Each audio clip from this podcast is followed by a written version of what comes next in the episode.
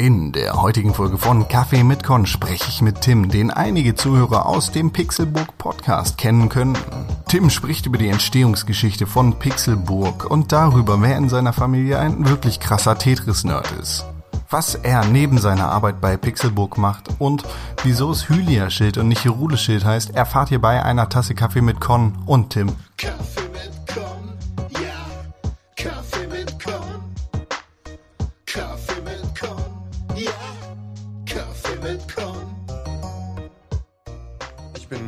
Tim und ähm, wir schnacken, weil wir seit geraumer Zeit gemeinsam ähm, dieses Projekt bearbeiten.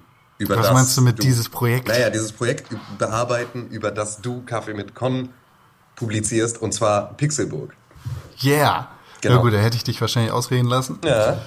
Müssen. Ausreden lassen müssen. Tim, Ja. du bist Mastermind äh, of Pixelburg. Ähm, das hast du jetzt gesagt. Ja, das lasse Ja. ich einfach mal so im Raum Ja, stehen. okay. Äh, ja, wir, wir kennen uns über Pixelburg jetzt schon seit einigen Jahrzehnten gefühlt, Genau. aber es sind in Wirklichkeit nur Jahre. Du weißt, wenn es schön ist, dann vergeht die Zeit besonders schnell. Und äh, deshalb schnacken wir auch miteinander. Genau. Unter anderem. Ja. Weil wir darüber reden wollen und weil wir über dich reden wollen. Ich habe ja hier bei Kaffee mit Con schon mit dem Pixelburg-Kollegen René gesprochen und jetzt bist du einfach mal dran. Mit Dennis hast du, glaube ich, auch schon gesprochen. Stimmt, Dennis war ja auch schon dabei. Vor René sogar. Mein Gott, Ja, ja. wie die Zeit vergeht. Ist auch schon Folge 25. Von Alter, daher, Tatsächlich. ja, ja, Das ist, ein, das ist ein halbes Jahr, ne? ja. Ungefähr, ja. Ich weiß auch gar nicht, Also wo die anderen 25 Gäste herkommen sollen. Ja, die finden wir schon. Daran soll es nicht scheitern. Du kannst Ne? langsam mal anfangen, mich zu fragen. Ich habe ja auch noch eine kleine Liste. Ah, ja, gut. Ja. Ja, Tim, Ja, was, komm. was hast du mit Videospielen zu tun? Wie kommst du auf die Idee, irgendwas über Videospiele publizieren zu wollen und äh, seit wann machst du den Scheiß? Ja, das ist eine verdammt gute Frage. Was habe ich eigentlich mit Videospielen zu tun? Ähm, okay, das Ganze fing an. Und äh, damit meine ich jetzt nicht das Videospiele an sich, sondern erstmal nur das äh, Videospiele ähm, verbreiten in der Öffentlichkeit. Ähm, ich hatte nach dem Abitur, habe ich eine Zeit lang, ich musste Zeit überbrücken, bis ich mit meinem Studium beginnen konnte und habe in der Zeit bei ähm, VW gearbeitet, am Band als Produktionshelfer. Und ähm, ja, das war eine relativ eintönige Arbeit. Ähm, und irgendwie wollte ich mich, ich kam halt gerade aus dem, ich hatte halt gerade Abi gemacht. Ich habe den kompletten Tag dann gelernt und mich irgendwie mit Wissen vollgepackt und bin direkt danach, ohne auch nur einen Tag Pause, direkt im Anschluss zu VW in die Produktionslinie und musste im Prinzip nicht mehr denken, sondern musste nur noch handeln. Einen schöneren Kontrast könnte es gar nicht geben. Genau, und ähm, das hat mich aber zu dem Zeitpunkt einfach irgendwie, es hat mich halt fertig gemacht. Ich wollte irgendwie meinen, meinen Geist trotzdem noch weiter füttern und diese Zeit nicht ungenutzt lassen. Also habe ich äh, angefangen, Podcasts zu hören und Hörbücher und all solche Sachen während der Arbeit, einfach nur um diese Zeit im Prinzip nochmal anderweitig zu nutzen. Zu der Zeit bin ich dann halt erst auf Podcasts aufmerksam geworden ähm, und habe dann da ja, ja das bunte Gedeck, was es damals so gab. Ähm, das war ja dann auch, ähm, da, damals war die Podcast-Szene ja noch nicht ganz so groß, wie sie das heute ist. Und Ja. ähm, ja da habe ich mich dann reingehört und dachte, eigentlich ist das ganz geil. Podcasten könnte man eigentlich auch mal, wenn man dazu ein passendes Thema findet. Und dann war ich nach meiner Zeit bei VW so einen Monat später oder sowas auf einer Party gemeinsam mit René. Und ähm, René und ich kannten uns, weil wir waren auf einer Schule, aber wir waren jetzt nie wirklich besonders dicke oder so. Und ähm, also er schon, aber ich nicht. Ich wollte mir extra verkneifen. oh Mann, fies. Ähm, nee, und dann haben wir uns da halt unterhalten.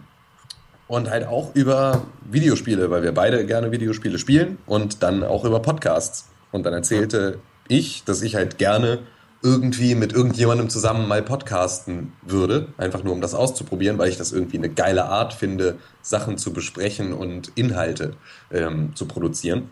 Und das ist etwas, was mir leicht fällt, weil ich gerne und viel rede.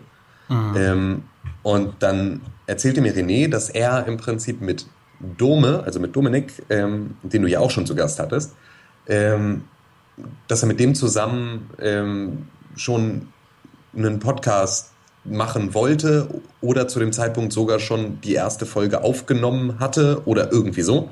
Ähm, und dass sie da über Videospiele geredet haben. Und ähm, ja, dann haben die, dann habe ich mir diese, diese Folge von denen angehört und dachte so, ja, hm, so in die Richtung, ja, habe ich mir das auch vorgestellt, vielleicht ein bisschen weniger, bisschen weniger Flachwitze. Ähm, das hat halt bis heute nicht geklappt, aber ähm, das war halt da so, nö, war halt im Prinzip die richtige Richtung. Und dann haben wir uns tatsächlich dann für die, relativ direkt für die erste Folge des neuen Podcasts, des All Electronic Gaming Podcasts zusammengesetzt und äh, den ersten EGP-Cast aufgenommen. Der ist nirgendwo niemals erschienen, oder? Ähm, nee, ja, weiß ich gar nicht, ob das, ich weiß nicht, ob wir ähm, in Folge 1 Rockstar Games ähm, den Anfang nochmal aufgenommen haben und dann Pixelbook angesagt hatten. Ja. Also ob das die ursprünglich erste Folge war oder ob wir vorher noch was gemacht haben, ich krieg's nicht mehr ganz zusammen. Aber ja, so, so entstand das im Prinzip. Und ähm, ja, das war so im Prinzip die Richtung, wie ich dazu gekommen bin. Ich kann da jetzt noch sechs Stunden weiter erzählen, aber frag du doch mal lieber, was dich und die Leute jetzt da interessiert. Ja, ich finde das ja ganz spannend. Also ich, ich kenne die Geschichte natürlich. Ich habe die jetzt schon gefühlt tausendmal gehört. Ja, ich habe sie auch schon tausendmal erzählt, ja. nee, aber ähm, ich, ich finde, es ist ja eine spannende Geschichte. So. Ihr, ihr kennt euch schon seit längerer Zeit flüchtig und lernt euch dann irgendwie über das Thema Videospiele und über den Podcast nochmal konkreter kennen. Ja, vor allem halt komplett neu. Ne? Also das ist, ja, genau. das ist auch eine Sache, die ich, ähm, ähm, die ich dann immer wieder festgestellt habe. Beispielsweise mit Patty, der ja auch Autor ist bei Pixelburg. Ähm, Patty und ich hatten mit 15, 16 den gleichen Rock'n'Roll-Freundeskreis äh, und waren da so, er war Frontsänger in so einer Band, die ganz cool war und es gab so zwei rivalisierende Bands in unserem Freundeskreis, aber es war halt immer so, das war dieser, dieser Rockstar-Typ, ne? Und irgendwie sonst jetzt, ja klar, wir haben am Wochenende gemeinsam Whisky getrunken, aber wir haben jetzt nicht wirklich ähm, bewusst und, also uns bewusst gemacht, dass wir unter Umständen Gemeinsamkeiten haben, mehr als das. Und haben dann, ähm, ja, geschlagene zehn, acht bis zehn Jahre später festgestellt, dass wir ähm, beide halt Videospiele interessiert sind und sehr viel mehr Gemeinsamkeiten haben als nur Whisky und, und äh, Gitarren. Und ähm, ja, haben uns dann im Prinzip nochmal wieder neu kennengelernt. Und ähm, jetzt ist er bei Pixelbook mit dabei und darüber bin ich sehr glücklich, weil das einfach toll ist, dann Leute aus, also aus dieser Zeit dann wieder neu kennenzulernen und zu sagen, alter Sekunde mal, warum haben wir denn, warum haben wir denn damals nie über Videospiele geredet, wenn wir beide immer Bock auf Videospiele hatten? Warum haben wir niemals über DSA geredet, obwohl wir beide zu der Zeit DSA gespielt haben? Weil wir halt damals ähm, unsere Rollen in diesem Freundeskreis anders spielen mussten. Ja. Also einfach, Was? ja, Videospiele treibt halt irgendwie Leute dann auch wieder zusammen aus den verschiedensten Ecken und das ist irgendwie auch ganz schön. Vor allem ist Pixelburg eine ganz große Love Story. Total, total. Das ist wirklich, äh, ja, an allen Ecken ist das so verbotene Liebe, die dann wieder so äh, wieder auch kurz verblasst und dann wieder aufblüht und alles ist so mit viel Frust und Schmerz, aber auch ähm, Euphorie. Es ist ja tatsächlich, es ist halt so ein bisschen Familie auch. Das war ja auch äh, für, für deine Freundin damals ein äh, relativ gutes Tool, um dich ein bisschen besser kennenzulernen, ohne dass du wirklich ja. viel über dich selber erzählt ja, hast. Ja, genau. Das ist natürlich, das ist natürlich die große Gefahr. Dadurch, dass wir jetzt seit Jahren ähm, regelmäßig podcasten und da natürlich dann auch einfach, das ist wie bei einer Serie. Ne? Also wenn du eine episodiale Serie guckst, dann kannst du halt eine Folge gucken und dann wird da eine Geschichte erzählt und dann ist es gut und unterhaltsam. Allerdings, wenn du, ähm, nehmen wir jetzt mal als Beispiel Scrubs, du kannst jede Folge Scrubs, kannst du dir so angucken. Wenn du aber, oder Dr. House, wenn du aber dann alle Folgen hintereinander einer Staffel guckst, dann siehst du die Meta-Story, die im Hintergrund mitläuft und du lernst die Charaktere kennen und du checkst das Ganze. Und so hatte meine Freundin in der Zeit, in der wir uns dann gerade noch kennengelernt haben, die Möglichkeit einfach den Pixelbook Podcast zu hören und darüber einfach viel mehr über mich als Person zu erfahren, als ich in der Lage wäre, selbst über mich zu erzählen. Also ja, sie hat halt einfach die Möglichkeit gehabt, mich sehr viel in Aktion zu erleben, ohne dass äh, wir gemeinsam uns da ähm, unterhalten haben oder dass sie die richtigen Fragen stellen musste, sondern sie konnte sich einfach einen Eindruck davon machen, mit wem sie es da zu tun hat.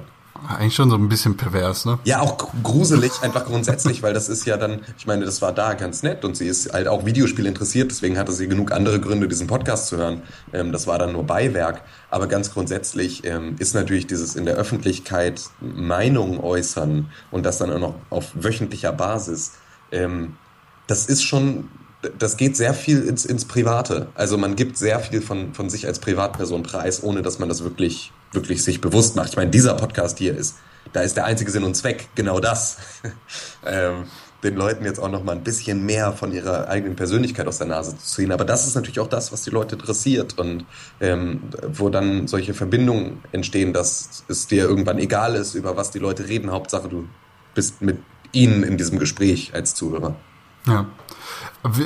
Hast du über Pixelbook denn viele solcher Verknüpfungen und, und Verbindungen hinbekommen in deinem Leben? Also ich meine, du hast jetzt Patti erwähnt, du hast, hast René und, und quasi die neu entstandene Freundschaft erwähnt und du hast jetzt auch deine Freundin erwähnt, aber hast du sonst irgendwie Verknüpfungen hinbekommen, die du vielleicht ohne Pixelburg nicht so gehabt hättest? Du meinst jetzt also nur zu Menschen oder ganz generell? Ganz generell.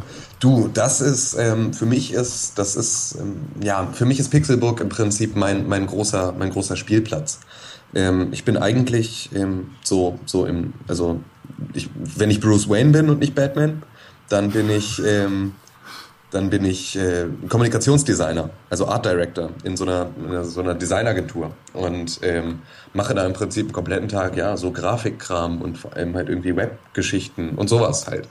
Und ähm, noch während des Studiums und auch, auch jetzt weiter im, im Job ist Pixelburg im Prinzip ein Projekt, an dem ich so viel ausprobieren kann, zu dem ich sonst halt keinen Bezug hätte. Also ich habe mir, weil ich mich, weil ich es für Pixelbook machen musste oder wollte, habe ich mich in ähm, Webentwicklung reingearbeitet und kann jetzt irgendwie auf einem, zumindest ähm, so, dass es funktioniert, auf so einem Level Webseiten auch programmieren und fertig machen. Mhm. Ähm, ich kann Video schneiden, ich kann ähm, Animationen mit After Effects, ich kann 3D, äh, alles jetzt so nicht auf einem Profi-Level, aber natürlich, ähm, ja, darüber habe ich Einblicke in, in Bereiche gefunden, die ich sonst wahrscheinlich niemals gemacht hätte, weil mir das Projekt dazu gefehlt hätte. Ja. Und ähm, das ist was, wovon ich jeden Tag, äh, jeden Tag profitiere. Also wovon ich auch bei der Arbeit profitiere, auch in meinem Alltag einfach profitiere, zu wissen, wie Suchmaschinenoptimierung funktioniert, ist total hilfreich, wenn man das einem Kunden verraten kann, der sich für die Gestaltung einer Webseite bei dir meldet. Ähm, wenn man all diese Sachen einfach, ja, da Einblicke hat, das äh, macht schon viel aus. Äh, du hast jetzt gerade äh, quasi deinen Pixelbook, deine Pixelbook-Existenz mit der Existenz eines Superhelden verglichen. Ähm, okay. Kannst du dir denn vorstellen, hauptberuflich irgendwann mal den, den Multimilliardärsjob aufzugeben und hauptberuflich zum Superhelden zu werden? Klar, absolut. Also das ist halt, ähm, ja, ich habe das, das ist ein bisschen schwierig, weil ich bin der Meinung, man braucht dafür, ähm, um, um das wirklich erfolgreich zu machen, brauchst du ein Produkt. Ähm, das heißt, wir bräuchten mit Pixelbook ein Produkt, um zu bestehen, glaube ich zumindest. Also ist so eine, ist so eine Vermutung, dass du alleine von, von solchen Geschichten nicht leben kannst. Aber grundsätzlich ähm, sind wir ja auch alle Meister darin, aus allen möglichen Ecken irgendwelche äh, für uns wichtigen und relevanten Sachen rauszuziehen und das zu bündeln über irgendein Projekt. Ähm, deswegen ja, klar, jederzeit. Also wenn sich da realistische Wege auftun würden, kann ich mir das durchaus vorstellen. Und dann einfach ähm, ja, das Ganze umdrehen, in meiner Freizeit als Hobby gestalten und mich mit Videospielen auf, auf täglicher Basis beruflich auseinandersetzen, ähm, hat für mich den gleichen Appeal wie andersrum. Würdest du Pixelburg als, als Batman sozusagen den Rücken zukehren und dann zum Flash werden? Ähm, du meinst woanders hingehen? Genau. Ähm, ich, ja. ich bleibe jetzt in dieser dummen Metapher. Ja, ja. Also würdest, würdest du Pixelbook verlassen, um, um quasi diesen Traum eines Video, hauptberuflichen Videospielredakteurs ähm, ja, in die Tat umsetzen zu können? Geile Frage, weil ähm, tatsächlich da ist die Antwort dann nein. Ähm, weil das ist es tatsächlich, das alleine reicht nicht. Es ist nicht so, dass ich sage, ich möchte ähm, ich möchte unbedingt Videospielredakteur sein in Haupt, als Hauptjob oder mich damit als Hauptjob auseinandersetzen, sondern ich habe halt auch einfach immer ein tiefes Bedürfnis dazu, mich ähm, selbst in solchen Sachen einzubringen und dann selber was auf die Beine zu stellen. Das heißt, mit Pixelbook jederzeit.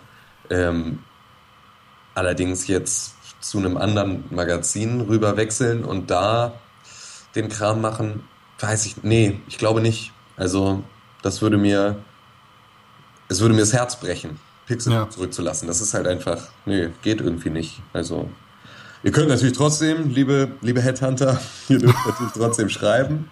Vielleicht wird man sich da doch irgendwo einig finanziell. Nee, aber ähm, ja, also genau da hast du mich jetzt echt erwischt, weil vielleicht geht so weit die Faszination für den Videospieljournalismus als Job alleine nicht. Mhm. Solange ich nicht auch die Möglichkeit habe, da ähm, für mich selbst zu entscheiden, was das bedeutet. Und im Prinzip meinen Job dann auch in so einem Gefilde erst zu finden. Weil ich würde mich beispielsweise weiterhin, ähm, auch wenn man Pixelbook Vollzeit macht, mit der Gestaltung von Pixelbook auseinandersetzen. Ja, klar. Das wäre halt immer noch dann ein großer Teil meines Jobs. Und ähm, ja, wenn ich mich irgendwo als Redakteur anstellen lasse, dann da irgendwie mich ins Layout mit reinzusetzen, bringt es halt irgendwie nicht. Ja. Ja, es ist halt, die, die Liebe für das Projekt äh, springt dir aus allen Poren. Ja, das ist gut, weil das ähm, weiß man selber ja immer so schlecht. Ob, mhm. ob das wirklich jetzt ähm, ob man das merkt oder nicht, dass man da irgendwie Bock drauf hat. Ja. Wie, wieso habt ihr denn damals eigentlich den Electronic Games Podcast beziehungsweise den Pixelbook Podcast und nicht einfach den VW Band Podcast gestartet? Du meinst, warum Videospiele? Warum Videospiele? Das war unser gemeinsamer Nenner.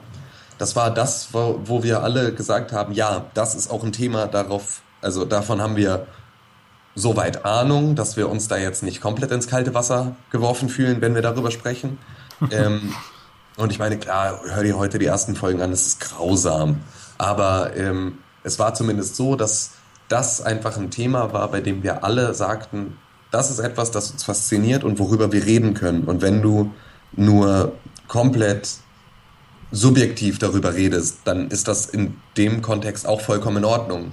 Ähm, dafür brauchst du kein großes Fachwissen am Anfang, um jetzt einfach nur mal über so ein Thema zu sprechen. Und das war das, wo wir alle drei gesagt haben, darauf haben wir Bock. Und das ist das, was wir als Leidenschaft teilen. Und dann ja. ja wurden es Videospiele. Sind Videospiele für, für dich quasi in ihrem Wert nochmal eine ganze Nummer nach oben gesetzt worden, seit du diesen Podcast machst, beziehungsweise seit du Pixelbook machst? Oder ja, war das schon immer so ein Nee, das war, das war schon immer so. Es gab dann immer mal wieder Phasen, also jetzt beispielsweise ne, die, die äh, Rock'n'Roll-Phase, ähm, in, der, in der ich Patty kennengelernt habe und so. Also es war immer mal wieder, gab es Zeiten, in denen das weniger, weniger präsent war. Aber es war halt immer da. Und ähm, nee, das war also grundsätzlich so war mein komplettes Leben irgendwie von Videospielen durchzogen und das war immer Thema. Aber ähm, durch Pixelburg ist es sowohl nach, in, in der Bedeutung natürlich gewachsen, weil man sich viel mehr damit befasst und weil man dann auch viel mehr mitkriegt, worauf man sonst vielleicht nicht achten würde oder was ja. an einem vorbeiginge. Ähm, auf der anderen Seite hat es mich aber auch zeitweise ähm, hat's mich genau zum Gegenteil gebracht. Also okay. ich hatte eine Zeit lang weniger Lust auf Spiele. Ich wollte äh, hat, ich hatte keine Lust zu spielen. Ich hatte da eine Artikelreihe, ähm, der verlorene Spieltrieb, die, in der ich erklärt habe im Prinzip, was in meinem Kopf so vorging. Einfach so ein bisschen, ja, autobiografisch, einfach nur diese Zeit runtergeschrieben, ähm, was mich damals davon abgehangen, äh, abgehalten hat, tatsächlich zu spielen, obwohl ich mich ja mit Pixelbook jede Woche mit oder jeden Tag mit Videospielen auseinandergesetzt habe. Ja. Ähm, die das ist auch ganz geil, denn diese Serie, also diese, diese Artikelreihe, ist schlagartig abgebrochen und ich habe dann nie wieder was darüber geschrieben, weil ich meinen Spieltrieb wieder gefunden hatte und es einfach überhaupt gar keine Relevanz mehr gab.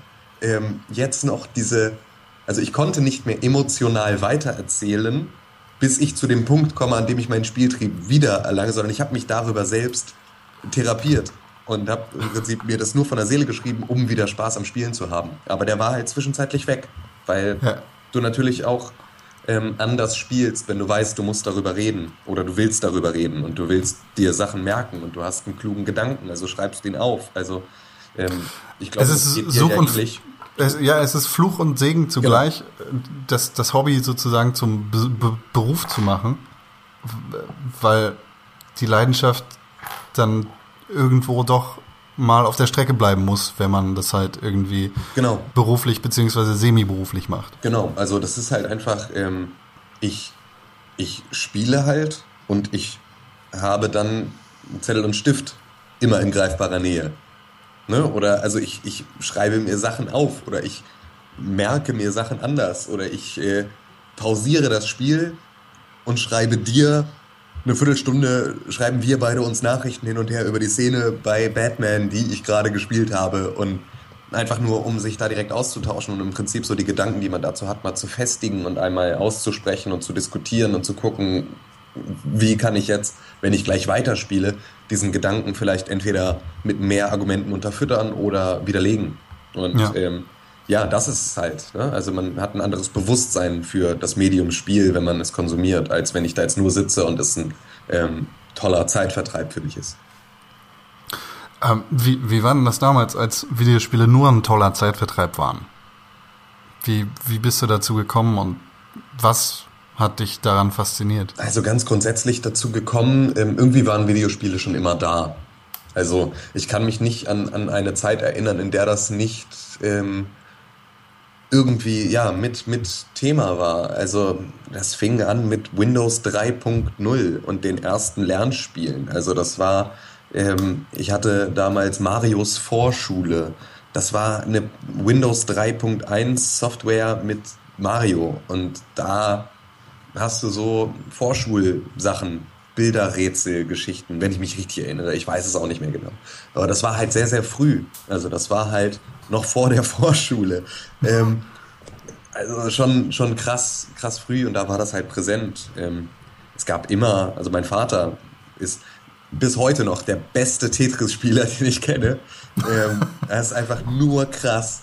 Er hat es einfach so drauf und das war so, ähm, der hatte halt auch, der hat auch Super Mario Land gespielt und hatte diese ganzen Geschichten, hatte dafür selber eine Faszination, auf diesem Level halt aber auch nur, nicht ja. mehr als das. Ähm, ja, und so war das halt irgendwie immer da und immer Thema. Und ähm, ja, ich fühlte mich da halt auch immer zu Hause. Ich wurde halt auch von Anfang an im Prinzip an die ganzen technischen Bereiche dann rangeführt. Also meine Eltern haben Wert darauf gelegt, dass ich ähm, einen Computerkurs mache und zehn Fingerschreiben lerne und bei so einem IT-Fuzzi im Prinzip alle zwei Wochen einmal lerne, wie ich meine IT-Sachen selber regle und so. Okay. Ja, also da wurde immer irgendwie Wert darauf gelegt, dass ich mit dem Zeitgeist mitwachse und diese Sachen erkenne und im Prinzip haben die mich zu einem Digital Native gemacht, ähm, weil sie selber gesehen haben, dass das unter Umständen in der Zukunft einfach eine andere Relevanz bekommt. Wir hatten auch sehr früh Internet. Also die waren da echt, meine, meine Eltern waren irgendwie Early Adop äh, Adopter. Also zehn Finger lernen statt Klavierunterricht. Ja, genau. Im Prinzip das. Natürlich gab es den anderen Scheiß auch. Ne? Also ich habe jetzt auch genug andere äh, Aktivitäten dann gemacht oder auch Klar. aufgedrückt bekommen. Ähm, aber es war halt immer auch ein Fokus auf ähm, beschäftige dich mal mit diesen Medien, weil das wird wichtig. Und ähm, ja, das Ganze halt immer spielerisch. Videospiele waren da einfach ein großer, großer Part. Ja, ich weiß ja nicht. Ich glaube, das war eine Fehleinschätzung. Dieses YouTube, das hält noch zwei Jahre und dann ist vorbei. Ja, genau. Und grundsätzlich dieses Internet. Und Facebook sitzt sich aus. Das ist albern. Ja. Das ist alles albern. Äh, was, was war denn neben Marios äh, Vorschule so deine erste Videospielerinnerung? So die richtige Videospielerinnerung? Ich meine, man kann zwar davon reden, das war das erste Spiel, das ich jemals gespielt habe, aber so dieses, das erste Spiel, das du selber hattest, so, das ist ja nochmal ein ganz anderes Gefühl. Ja, also, ja, das ist, das ist tatsächlich schwierig, weil, ähm, also meine erste Videospielerinnerung, die mich dann auch ähm, vom, vom Gameplay und von der Story und dem Ganzen her dann ähm, da gefesselt hat, war im selben Zuge, gab es nämlich dann auch für Windows 3.1 Wo ist Mario? Im Prinzip ein Point-and-Click-Adventure, in dem Mario verloren geht und du mit Luigi dann ja ihn suchen musst und du gehst von Stadt zu Stadt und da und da und suchst halt, also ja, halt einfach ein Point-and-Click-Adventure. auf der Suche nach Mario. Ja. Ähm, das war derbe geil. Also das, das erinnere ich jetzt als ein, ein großartiges, als ja wirklich ein großartiges Spiel. Ähm, das war halt ganz krass, aber am heftigsten und am intensivsten wurde es wahrscheinlich mit meinem N64 damals. Ich meine, vorher war es dann schon, dass ich mit meinem besten Freund, der hatte seinen Super Nintendo und da haben wir sehr, sehr viel drauf gespielt und ähm, dann auch PC zu der Zeit, alles was dann so ging, äh, war halt auch da immer Thema. Aber ich glaube so richtig, dass Videospiele zu meinem persönlichen Thema wurde, dass ich auch für mich alleine, ohne dass ich Spiele von meinen Eltern bekommen habe oder ohne dass ich es bei Freunden gemacht habe, war dann mit dem, mit dem N64 Tim und Videospiele alleine. Und da wurde es sehr, sehr wichtig. Und Ich, ich dachte gerade, als du, als du angefangen hast mit Tim und Videospiele, ich dachte, du erzählst mir jetzt was von einem Spiel, von dem ich noch nie was gehört habe. nein, nein, aber. Tim und die magische Ranke. Nee, pass auf, ähm, Professor Tims verrückte Werkstatt. Tatsächlich. Auch irgendwie Windows 95 oder irgendwie so auf dem Level, wo halt einfach, du konntest verrückte Maschinen bauen und so, die dann halt so kettenreaktionsmäßig Sachen machen. Yeah. Derbe geil. Hat so geschockt. Boah, war das super. Kennst du noch Willi Werkel? Nee. Ah, Willi das war Werkel. geil. Willi Werkel, das war der, das war so geil. Willi Werkel hatte eine Werkstatt und im ersten Teil hast du mit Willi Werkel Autos gebaut und musstest mit denen dann halt rumfahren in so einer Stadt oder in so einem Landstrich und Aufgaben erledigen. Und im zweiten Teil kamen dann Schiffe dazu und Willi Werkel ist an die Nordsee gezogen und musste dann irgendwie da im Wattenmeer rumfahren und die Leute beliefern mit irgendwelchen Sachen. Und du musstest dir die Boote bauen. Und ich glaube, im dritten Teil gab's dann Willi Werkel und die Flugzeuge. Das war richtig Krass. geil. Ja, ich schaue gerade, ähm, es war halt tatsächlich das, was, ähm, ist auch ganz geil, ne? Das, was ich als Professor Tims verrückte Werkstatt in meinem Kopf habe, ist äh, Incredible Machine. Aber es heißt halt, in der deutschen Version heißt es Professor Tims verrückte Werkstatt. Ach so. Aber das Original ist halt tatsächlich, äh, ja, ist halt tatsächlich The Incredible, The Incredible Machine von Sierra und Ja. Äh, ja, Dynamics damals sogar noch. Also es ist auch ein Spiel, über das ich gestolpert bin, aber ich habe den Titel Tims verrückte Werkstatt, Professor Tims verrückte Werkstatt tatsächlich gar nicht im Kopf. Ja, das ist halt die deutsche Version, ne? Das war dann Ja. die Lokalisation, das ist so wie aus, äh, aus 96 Hours dann taken wird. Warum? Ja, Warum? Weil ich weiß, check's nicht. Ja, das ist, weiß auch nicht. Ja, aber das war. Aber es, es wäre eigentlich viel schöner, wenn es auch im Deutschen nicht Professor Tims verrückte Werkstatt hieße, sondern du es einfach dazu umgedichtet hättest. Auch das wäre geil, heißt es Das aber leider. richtig geil. Also ja, nee, das hat mein, hat mein Gehirn nicht alleine gemacht. Hat tatsächlich Sierra sich äh, wahrscheinlich dann dafür entschieden. Ja. Aber, und, und auf dem Nintendo 64. Ja. Was, was waren das für Erfahrungen, die dich bis heute begleiten? Ähm, ja, ich meine, gut, wir haben ja jetzt auch nicht, wir haben ja jetzt auch keine sechs Tage Zeit für diesen Podcast, deswegen springe ich da mal zu der bedeutendsten. Ähm, das war ähm, Zelda Ocarina of Time. Und äh, Zelda Ocarina of Time habe ich damals ähm, zusammen mit meiner Mutter gespielt. Und zwar ähm, habe ich es gespielt und meine Mutter war im Prinzip Navi. ähm, ohne dass wir das jetzt so ähm, ja, geäußert hätten. Aber meine Mutter hat, äh, hat für Zelda Ocarina of Time das Lösungsbuch gekauft. Und ähm, dann durfte ich im Wohnzimmer spielen. Und dann saß sie halt auch mit auf dem Sofa und hat im Prinzip zugeguckt und sich die Geschichte mit erzählen lassen, von der sie total begeistert war und die sie einfach toll fand. Ähm, und auf der anderen Seite hat sie, ähm, ja, wenn ich nicht weiter. Hey, listen, Genau, Tim! genau so. Ähm, Im Prinzip, ja, nee, mit dem Lösungsbuch mir dann Tipps gegeben. Und so haben wir uns da gemeinsam äh, durchgearbeitet. Und das war halt wirklich so, das war halt sowohl Mutter-Kind-Zeit als auch Videospielzeit. Und ja, halt, meine Mutter und ich haben dann im Prinzip diese Begeisterung für, für, für Zelda, also für die komplette Geschichte, gemeinsam miteinander geteilt. Und das war, das war cool. Ich habe ein derbe, geiles Link-Kostüm gehabt zu, zu Fasching. Wo meine Geil. Mutter sich dann extra hingesetzt hat und aus grünem Filz eine komplette Kokiri-Rüstung mit allen möglichen Scheiß und Stiefeln und einem äh, Hylia-Schild und allem Scheiß da gebaut hat, damit ich das derbste äh, Link-Kostüm für den Fasching habe. Ja, war ich dann auch direkt der Nerd. Aber es war Mit Stolz. Ja, mit äh, größtem Stolz. Also auch mit meinem besten Freund zusammen, der dann auch, meine Mutter hat das dann für uns beide gleich gemacht. Dann hatten wir beide so ein geiles Kostüm. Dann haben wir krass als Link gegen Link ähm, noch Jahre vor Super Smash Brothers im Prinzip. Super Smash Brothers erfunden und uns damit gegenseitig die Fresse gehauen. Das war toll. Yeah. Sachen in die Fresse hauen. Ja. Äh, ich finde es eine super, ich finde es ist eine schöne Geschichte. Also Ja, ich finde, ist, das ist ja eine, ich erinnere mich da auch immer wieder gerne dran. Also das war einfach, ja, so, so, ein, so ein super intensives Spielerlebnis, das du dann halt noch auf, auf einer weiteren Ebene im Prinzip ja. noch hast. Ja, Es klingt fast schon wie aus so, einem, aus so einer Geschichte. ja, ja ich habe es mir nicht ausgedacht tatsächlich. Aber äh, die besten Geschichten schreibt das Leben, ne? Ist so. Hast du verstanden, wieso es damals Hylia-Schild hieß? Ich habe das nie kapiert, weil es ja eigentlich Hyrule ist. Nö, habe ich auch nicht geschnallt. Wurde auch, glaube ich, nicht erklärt innerhalb des Spiels, sondern es war halt einfach, heißt so, okay. So. Ich frag nicht. Ja, ich meine, das ist ja zu dem Zeitpunkt, ist es auch scheiß, ist es dir alles scheißegal. Ähm, davon mal ab, dass halt irgendwie, wenn du mal richtig drüber nachdenkst, wird ja auch nicht erklärt, warum Hy Hyrule Hyrule heißt und warum äh, Kokiris Kokiris heißen und deswegen war es dann so, ja, okay, so heißt das Schild, check. Aber ich war auch, glaube ich, ich habe wahrscheinlich bis ich 14 war gedacht, es ist, heißt das Hyrule-Schild. Ja. Ja, Ne? also so, check ich also nicht. Auch das Wappen der, der, der königlichen Familie drauf, Ja, genau. oder? Glaube doch, ja. ja, Ja, doch. Zelda Ocarina of Time. so. Aber äh, hattest du in deinem Freundeskreis auch so Gerüchte rund um Zelda beziehungsweise rund um Spiele? Inwiefern Gerüchte? Also äh, ganz besonders bei Majoras Mask habe ich im Kopf, dass dann die Gerüchte rumgegangen sind, dass der Mond Links Vater ist.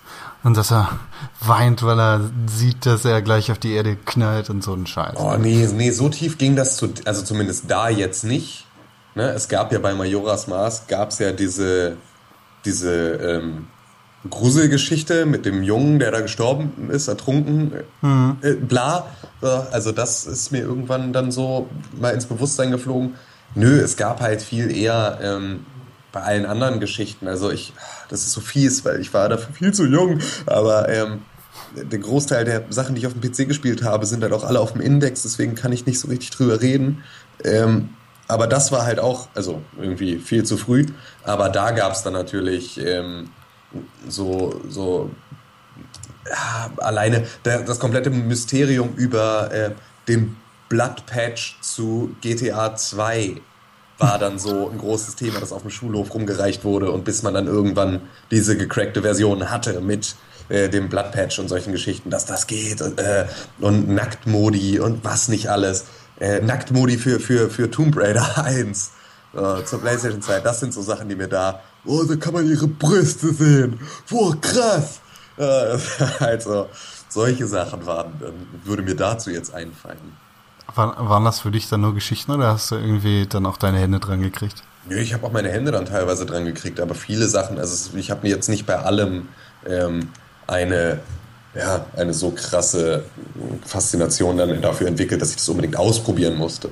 So wie Ja. beispielsweise ich auch wusste, das würde dich jetzt einen Scheißdreck interessieren, aber vielleicht die Hörer, ich wusste, dass es bei Pokémon Mew gibt und dass man den auch fangen kann. Dass du also wirklich 151 Pokémon fangen kannst, indem du da irgendwie lustig rumglitscht und Sachen machst. Ähm, da wusste ich, dass es das gibt. Da fand ich das auch interessant. Habe ich mich, ich mir aber nie die Mühe gemacht, das wirklich dann zu erreichen. Also so, das hat mich dann im Endeffekt nicht genug fasziniert. Ich war auch immer ein Schisser, weil sobald dann einer sagt, "Ey, davon kann dein Spielstand kaputt gehen, habe ich gesagt, okay, Jack, dann mach ich's nicht.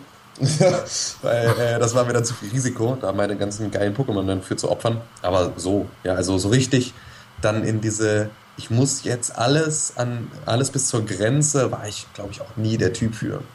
Was, äh, was kann man da machen? Also man kann bei Pokémon Bei noch ein Pokémon- extra. Genau, also es gibt bei Pokémon halt 151 Pokémon in der ersten Edition. 150 sind im Spiel. Das 151. ist halt, ja, auch in der kompletten Story von Pokémon nur so ein Fehler und ein, also innerhalb der Geschichte irgendwie ein Klon des 150. Pokémons oder der Hund, nee, gar nicht. Das 150. Pokémon ist der Klon des 151. Pokémons, das im Prinzip nicht richtig existiert, sondern man nur so DNA-Fetzen hatte, bla, keine Ahnung.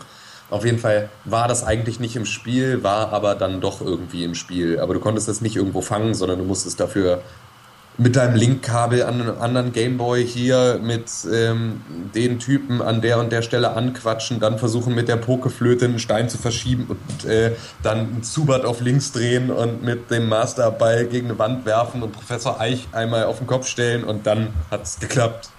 So ungefähr. Oh. Mhm. Das war eine stressige Geschichte. Ja, tut mir leid, hat mich auch angestrengt jetzt. ähm, hast du denn äh, die meiste Zeit eher auf der Konsole oder auf dem PC verbracht? Du hast gerade ganz kurz schon den PC erwähnt. Ja, schwierig. Ich glaube, ich glaube, das hat sich, also in der Kindheit, nee, in der Kindheit war es 50-50. Ähm, in so der, der, der Pubertät war es viel mehr PC, ganz wenig Konsole. Und ähm, ging dann jetzt so in den letzten sechs, sechs, sieben Jahren wieder mehr auf Konsole rüber. Und jetzt mittlerweile komplett weg vom PC. Ja. Was, was, was hast du damals so auf dem PC gespielt? So böse Action-Shooter und sowas? Ja. Okay, ich kann ja, ich äußere mich jetzt einfach nicht dazu, was es war. Aber, also, nee, wie es war. Aber, ähm, ähm, GTA 2, noch so ein paar, ach, ja, solche Geschichten waren halt sehr, sehr früh. Das war ein bisschen crazy. Ähm, aber ja, danach wurde es dann im Prinzip ja eine, eine harte Counter-Strike-Phase, ähm, eine sehr harte World of Warcraft-Phase über ein paar Jahre, die echt krass war. Also jetzt auch im Rückblick echt viel, viel Zeit. Ähm, ja, solche Geschichten. Aufbau, Spiel, also Aufbaustrategie, äh, ja, alles im Prinzip. Also wirklich einmal querbeet. Aber halt auch viel von dem Scheiß, den du nicht spielen darfst. Und darüber die Faszination, es nicht spielen zu dürfen, es trotzdem zu tun. Wahaha. mhm. ähm, ja, World of Warcraft war für dich ein ziemlich, ziemlich wichtiges Thema und das wurde es tatsächlich auch letztes Jahr oder ja. Anfang des Jahres äh, bei, bei uns im Podcast nochmal, weil ja. du da irgendwie so eine Revival-Phase hattest. Genau. Ähm, erzähl mal ein bisschen was über World of Warcraft. Ich, ich meine, World of Warcraft, darüber muss man gar nicht so viel erzählen. Ne? Es, ist eins, es war zeitweise das größte Spiel der Welt und jetzt ist das nicht mehr, aber für, für dich war es auch das größte Spiel der Welt, oder? Ja, absolut. Nee, mit World of Warcraft habe ich damals, ähm, boah, wann kam das raus? 2004. Ähm, mhm. Und ich bin halt dann, ich bin ein paar Monate nach Release bin ich da eingestiegen. Und ähm, ja, meine ganzen Schulfreunde, mit denen ich in einer Klasse war, haben halt auch WoW gespielt.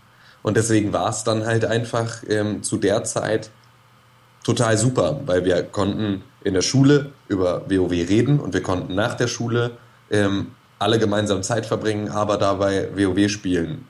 Und ähm, ja, das hatte dann im Prinzip diesen, diese doppelte, diese doppelte Portion an, an Suchtgefahr, weil halt erstmal das Spiel natürlich darauf ausgelegt ist, dass du da möglichst viel Zeit investierst. Auf der anderen Seite ähm, gab es halt auch diesen, diese soziale Komponente, dass du einfach, wenn du nicht gespielt hast, konntest du am nächsten Tag in der Schule nicht mitreden mit deinen Freunden.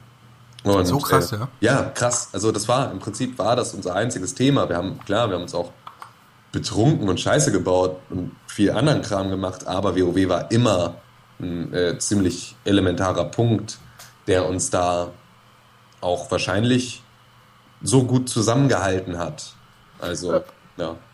Habt ihr, habt ihr denn da irgendwie die gleiche Story gespielt? Habt ihr alle zusammen alles erledigt oder hat jeder sein eigenes Ding gemacht und dann hat man sich erzählt? Ja, es gab da so Grüppchenbildung, ne? Also es gab dann so zwei, die immer zusammengespielt haben, ähm, die dann aber auch irgendwie 16 verschiedene Charaktere gespielt haben. Ich habe beispielsweise immer nur einen Charakter gespielt, so wirklich. Ich habe mal klar auch mal einen anderen hochgespielt, aber im Endeffekt ist mein erster World of Warcraft Charakter noch bis heute existent. Ähm, und auch immer noch der, den ich dann im Zweifel spiele. Und ja, dann gab es da halt, ne, wenn du was gemeinsam machen konntest, wir haben dann gemeinsam Instanzen gemacht. Wir haben auch mal gemeinsam, wenn wir auf demselben Level irgendwo waren, Quests gemacht. Ähm, allerdings war ich halt, waren die anderen mir auch schon ein bisschen voraus, weil die direkt ab Release angefangen hatten.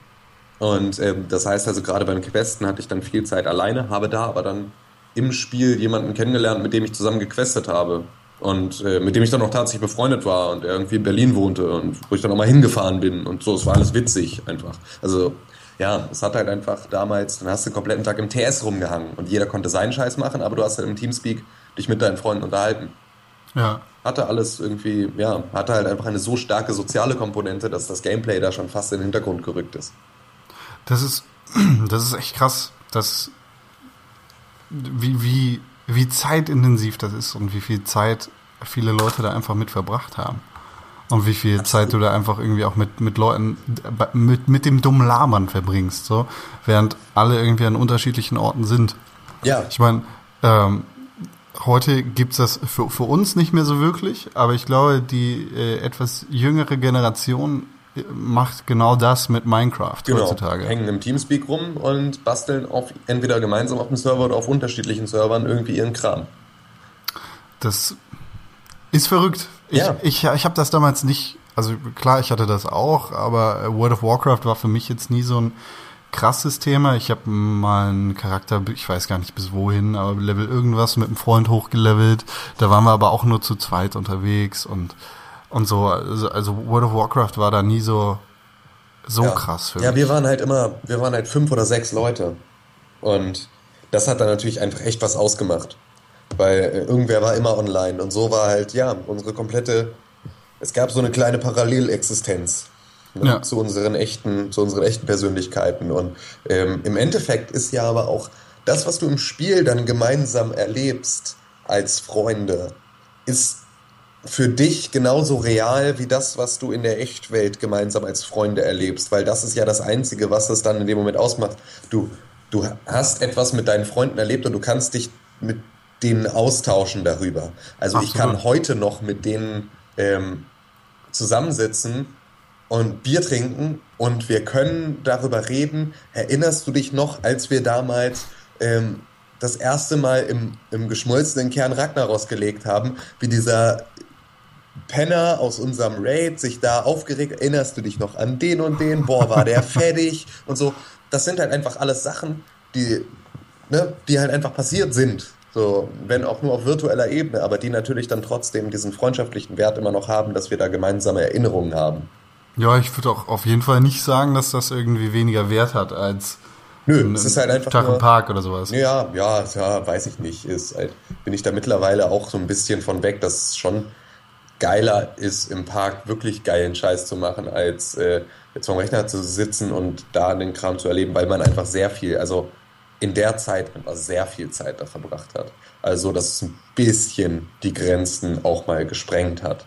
Ähm, ja, aber grundsätzlich, nein, das ist absolut recht. Also, es ist halt einfach ähm, alles genauso existent. Es ist halt, wir haben, wir haben auch viel Pen and Paper Geschichten gespielt, also das DSA in erster Linie, das schwarze Auge.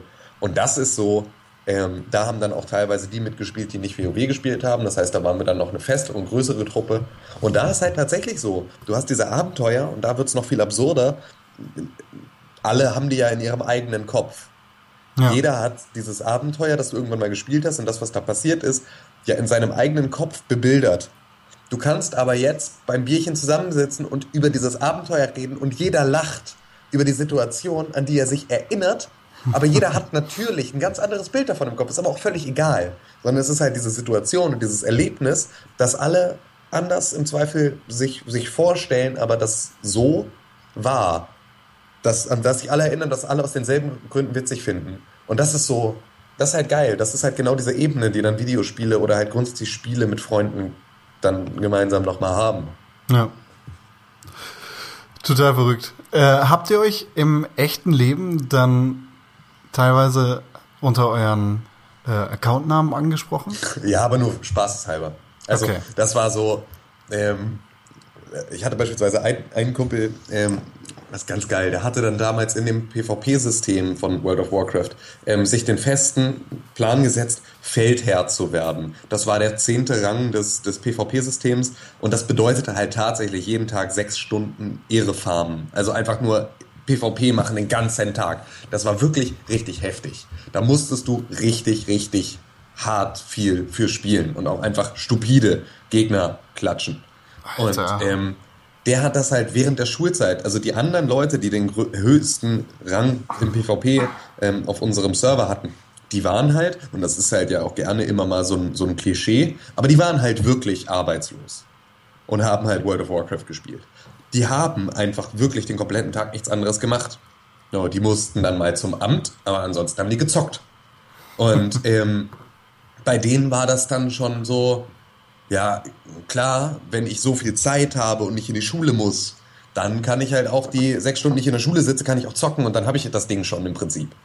Der ist wie, wie äh, ich, ich, schwöre, wenn ich in den Knast komme, pumpe ich nur. Ja, ja, genau, genau so.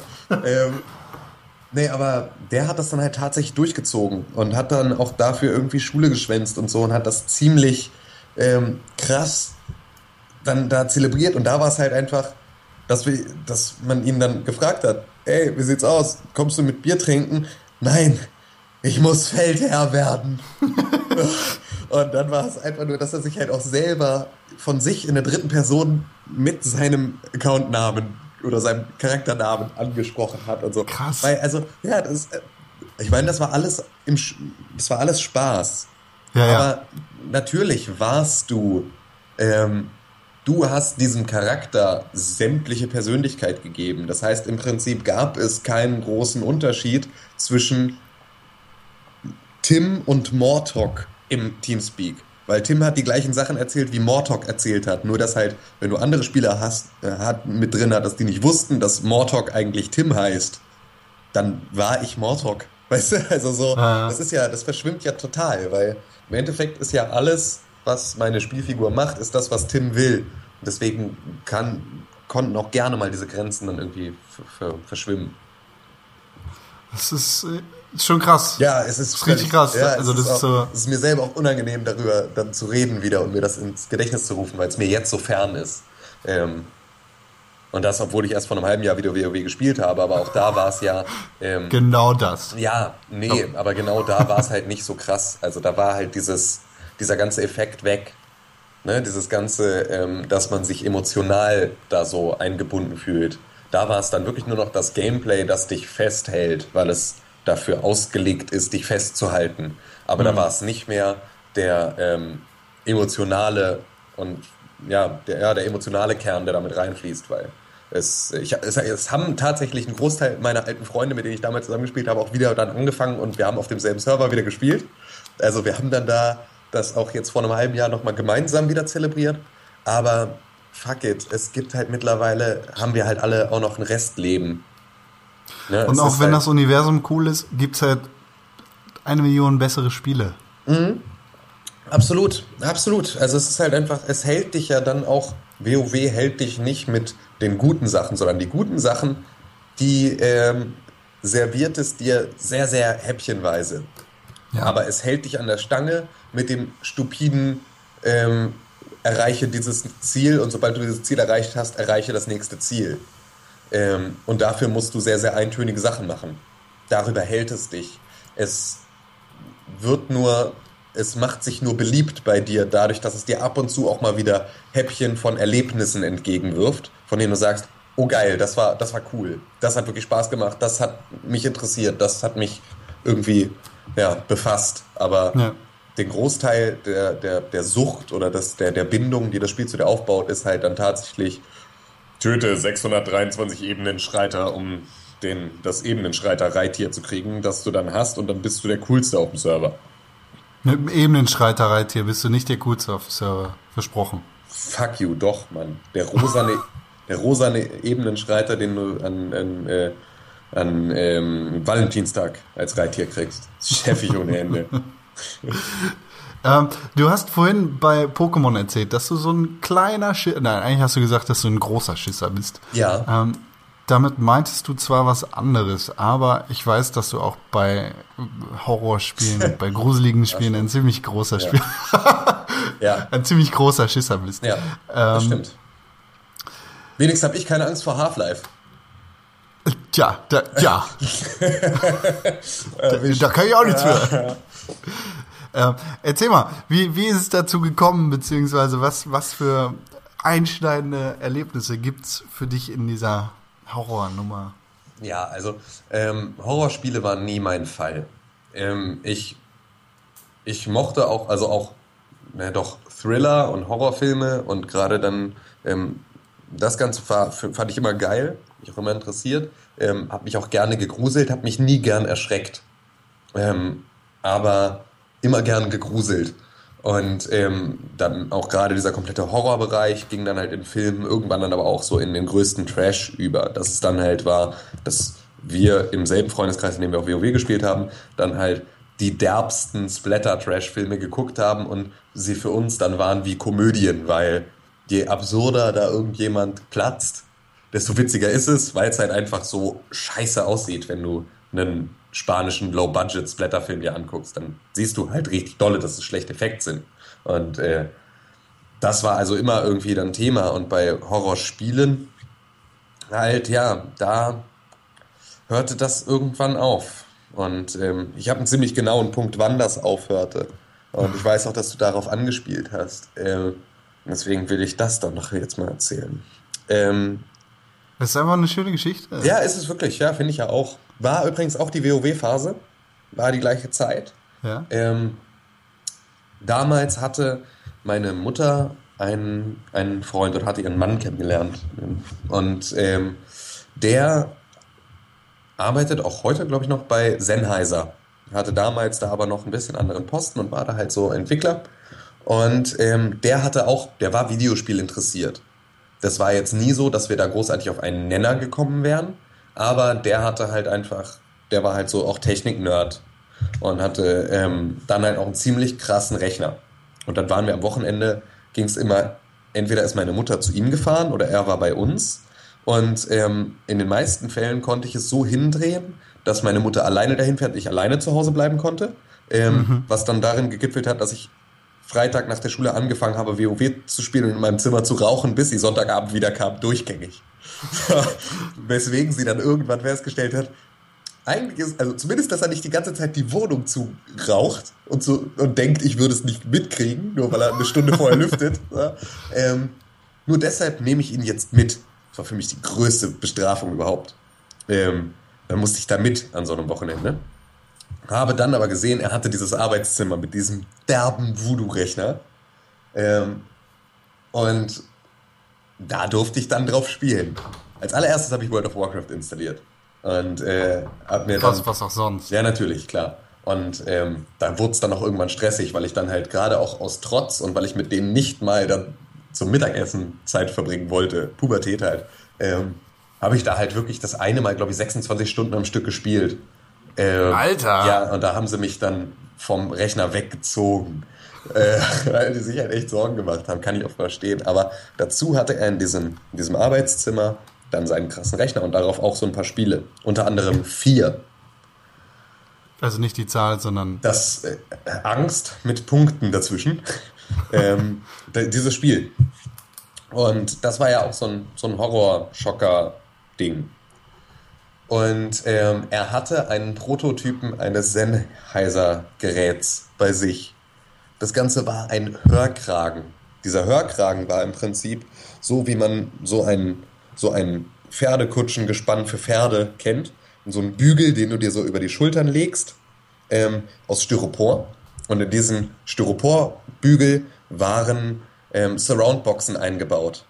Das heißt, du hattest direkt hinter deinem Kopf eine Surroundbox, du hattest sie direkt in deinen Ohren, so dass du halt wirklich einen 3D-Sound-Effekt ähm, hast und das aber halt so nah an dir selber trägst, dass du halt diesen Styropor, diese Styropor-Schal dir umlegst und dann ähm, der Sound halt sehr, sehr direkt in deinen Kopf kommt. Ähm, war ein sehr, sehr geiler Prototyp. War tierisch geil. Ist, glaube ich, niemals in Serie da gekommen. Ähm, und 4 hatte halt so 3D-Sound, Surround-Geschichten. Dolby, digital, whatever. Und das Ding funktionierte halt genauso wie so eine Dolby Surround-Anlage. Und dann saß ich da, spät abends, mit diesem Hörkragen auf den Schultern und dachte mir, jupp, jetzt spiele ich mal 4. Und das komplette Haus, in dem ich mich nicht auskannte, war leer. Mein, meine Mutter und ihr, ihr, Freund waren essen und ich war halt alleine da in diesem Haus, das ich kannte, mit diesem Hörkragen auf den Schultern habe vier angemacht. Dieses Spiel beginnt, ähm, dass du in einem Krankenhaus bist und äh, das so zusammengestürzt ist und du bist in so einem Einsatzkommando und ähm, du schaffst im Prinzip den Weg in, diesen, in dieses Krankenhaus und dann stürzt da so eine Wand ein und dann stehen da deine Kollegen und sagen, ah, scheiße, äh, wir kommen hier nicht rein, wir suchen uns einen anderen Weg, geh du schon mal vor.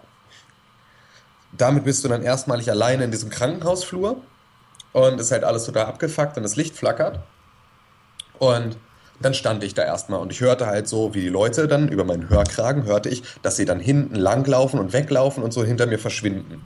Und dann hörst du das Flackern des Lichtes und du hörst irgendwie so Atmo-Geräusche und sie kommen von allen Seiten.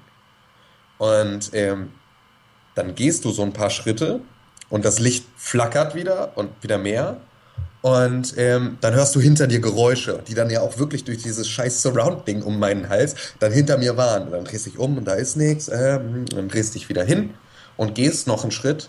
Und auf einmal blitzt halt das Licht und es steht halt Alma, dieses Mädchen aus vier, steht am Ende des Flures. Dann wird es kurz dunkel, dann wird es wieder hell, dann steht sie direkt vor dir. Das Ganze halt mit diesem Geräuschen, die dann damit runterlegt waren, die halt über dieses Surround-System von allen Ecken dann auf mich zukamen und diesem kreischenden Kind. Und ich habe diesen Hörkragen von meinen Schultern geschmissen, habe mit der flachen Hand gegen den Ausschalter des Monitors geschlagen, bin irgendwie vier Meter zurückgerutscht mit dem Stuhl, hatte einfach Schweißausbrüche, hab gekeucht, habe mich so erschrocken, ich war so fertig mit den Nerven, Herzrasen, saß da und es wurde ja nicht besser, weil ich saß dann in dem komplett dunklen Raum, in diesem Haus, das ich nicht kannte. Und es kamen halt immer noch gruselige Geräusche aus dem, aus dem Hörkragen, der auf dem Boden lag. Und es war einfach, äh, ich musste halt erstmal im Dunkeln diesen Lichtschalter finden. Das war halt einfach alles ein für mich sehr, sehr emotionaler, sehr, sehr erschreckender Moment. Und seitdem spiele ich keine Horrorspiele mehr nie wieder. sobald, sobald so etwas auch nur in der Art passiert und ich weiß, dass irgendetwas, wenn ich mich wegdrehe und wieder hindrehe, plötzlich vor mir steht und so weiter und so fort, das sind Gefühle, die mein Körper nicht mehr verarbeitet kriegt. Deswegen gehe ich diesem kompletten Genre halt komplett aus dem Weg und lasse es, weil es ist für mich ich, anstrengend. Ja, ich finde das witzig, klar. Ich kann das jetzt auch erzählen. Das ist auch alles so eine Stunde später. Ich grusel mich dann nicht, dass ich nicht schlafen kann oder sowas aber ich habe so eine Angst vor meiner körperlichen Reaktion des Erschreckens, dass ich ja dem Ganzen aus dem Weg gehe. Kann ich nicht, will ich nicht, lass ich einfach. Ist nicht mein Ding. Ich spiele lieber Yoshi's Woolly World oder ja, nee, das ist irgendwie werde ich damit nicht warm. Ist auch viel hübscher, ehrlich. Ja, so eben. Yoshi's Woolly World. Eben. Ähm, Tim, ich habe noch zwei Fragen an dich. Okay, schieß los. Äh, die erste ist, was ist mit Daisy los? Und wie findest du Daisy? Echt? Das sind jetzt deine Fragen? Nein, also es ist eine Frage. Oh Mann. Ja, pff, Daisy nervt. Ähm, erstens, es gibt bei Daisy auch so Gruselelemente, die mich nerven. Ne? Also es ist ja genau dieses, du drehst dich um und plötzlich steht da ein Zombie und greift dich an. Also so Erschreckmomente, das stresst mich. Das finde ich Ja. schon mal anstrengend. Dazu ist Daisy, ich weiß, und alle werden wieder sagen, ja, es ist ja auch noch äh, Super Alpha. Nicht, es steht ja auch, äh, wenn das Spiel startet, dass das kaputt ist. Aber das Spiel ist halt so kaputt, dass es für mich unspielbar ist. Es macht mir keinen Spaß, nervt mich. Es ist einfach, es, ah, es ist scheiße. Daisy ist scheiße. Ja, meinetwegen verprügelt mich dafür. Aber Daisy ist einfach scheiße. Ich verstehe Leute nicht, die Spaß an Daisy haben. Es ist einfach nur ist so ein Krampf. Es ist einfach nur Frame Rate. Fürchterlich. Technisch so ein Müll. Spielerisch kann ich den Appeal verstehen, aber selbst da ist es dann auch nicht im Detail wirklich gut. Fuck Daisy. Boah. Jetzt hast du mir die? Laune versaut. Ja, was willst Ja, und ja, jetzt kommt, jetzt wird's wieder besser. Und was ist dein Lieblingsspiel ever? Kannst du das überhaupt sagen? Ja, ist halt ähm, aus gegebenem Anlass ist es Zelda Ocarina of Time. Einfach durch diese ganze Emotionalität und dieses ganze Erleben dieses Spiels auf so eine ganz andere Art ist und bleibt es Zelda Ocarina of Time forever. Ähm, Mit einer Null. ja, genau. Und so. äh, komplett in Leadspeak, alles. So, der komplette Satz in Leadspeak geschrieben. Ähm, ja, das ist einfach, da, da wird nichts rankommen. Ähm, was im Prinzip ein bisschen schade ist, weil das natürlich auch einfach ähm, dann grundsätzlich Situationen sind, die so nicht zu rekonstruieren sind. Das macht es Ja. viel trauriger. Ähm, aber auch gameplay-technisch ist, glaube ich, bin ich mit Zelda Ocarina of Time jetzt auch glücklicherweise bei einem sehr, sehr guten Spiel gelandet, bei dem ich dann auch noch so viel mehr positive Erinnerungen habe. Also ich fände es ärgerlicher, wenn ich zu ähm, Barbies Reiterhof ähm, 6 auf dem Gamecube ähm, so noch eine emotionale Bindung durch so eine Geschichte hätte, sondern ich glaube, ich kann mich relativ glücklich schätzen, dass das dann auch ein sehr, sehr gutes Spiel war, zu dem ich eine sehr, sehr gute emotionale Geschichte habe. Ähm, ja, das ist es im Prinzip. Ansonsten, ja, es gibt viele, viele sehr, sehr gute Spiele, die es mir sehr angetan haben und die ich einfach immer wieder, ähm, in die ich gerne einen Blick werfe und zu denen ich eine gute Bindung habe. Und, ähm, aber Zelda Ocarina of Time ist da halt Alltime Favorite. Ja. Sehr gut. Tim, wenn man dir folgen möchte, wo kann man das tun? Das kann man ähm, in allererster Linie natürlich bei Pixelburg, weil da ist im Prinzip alles, was ich so ins Internet reinwerfe, hat in, ähm, in den meisten Fällen was mit Pixelburg zu tun. Ähm, das heißt also bei Twitter unter Press for Games oder aber über meinen persönlichen Account at Bastelwerk auf Twitter. Okay. Ja. Super. Tim, ich danke dir.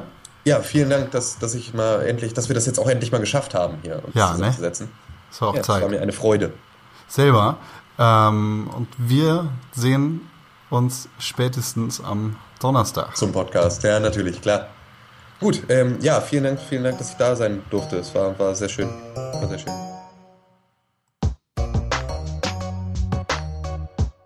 Alle Informationen zu Tim findet ihr natürlich auf pixelbook.tv. Bei uns findet ihr auch einen Link zu seinem privaten Twitter-Account, auf dem ihr ihm unbedingt folgen solltet, um mehr über Videospiele und viel über Art Direction und Design zu erfahren. Wenn ihr bei Kaffee mit Con zu Gast sein wollt, dann schreibt eine E-Mail an podcast.pixelburg.tv mit dem Betreff Kaffee Gast. Außerdem freue ich mich über jede positive Bewertung bei iTunes und jede Empfehlung an eure Freunde. So könnt ihr dem Podcast wirklich dabei helfen, größer zu werden und zu wachsen. Wenn ihr mehr von Tim und mir zusammenhören wollt, dann schaltet am Donnerstag in den Pixelburg Podcast ein. Den findet ihr natürlich auch auf www.pixelburg.tv. Ansonsten bis zum nächsten Dienstag und einer weiteren Tasse Kaffee mit Con und einem interessanten Gast aus der Welt der Videospiele.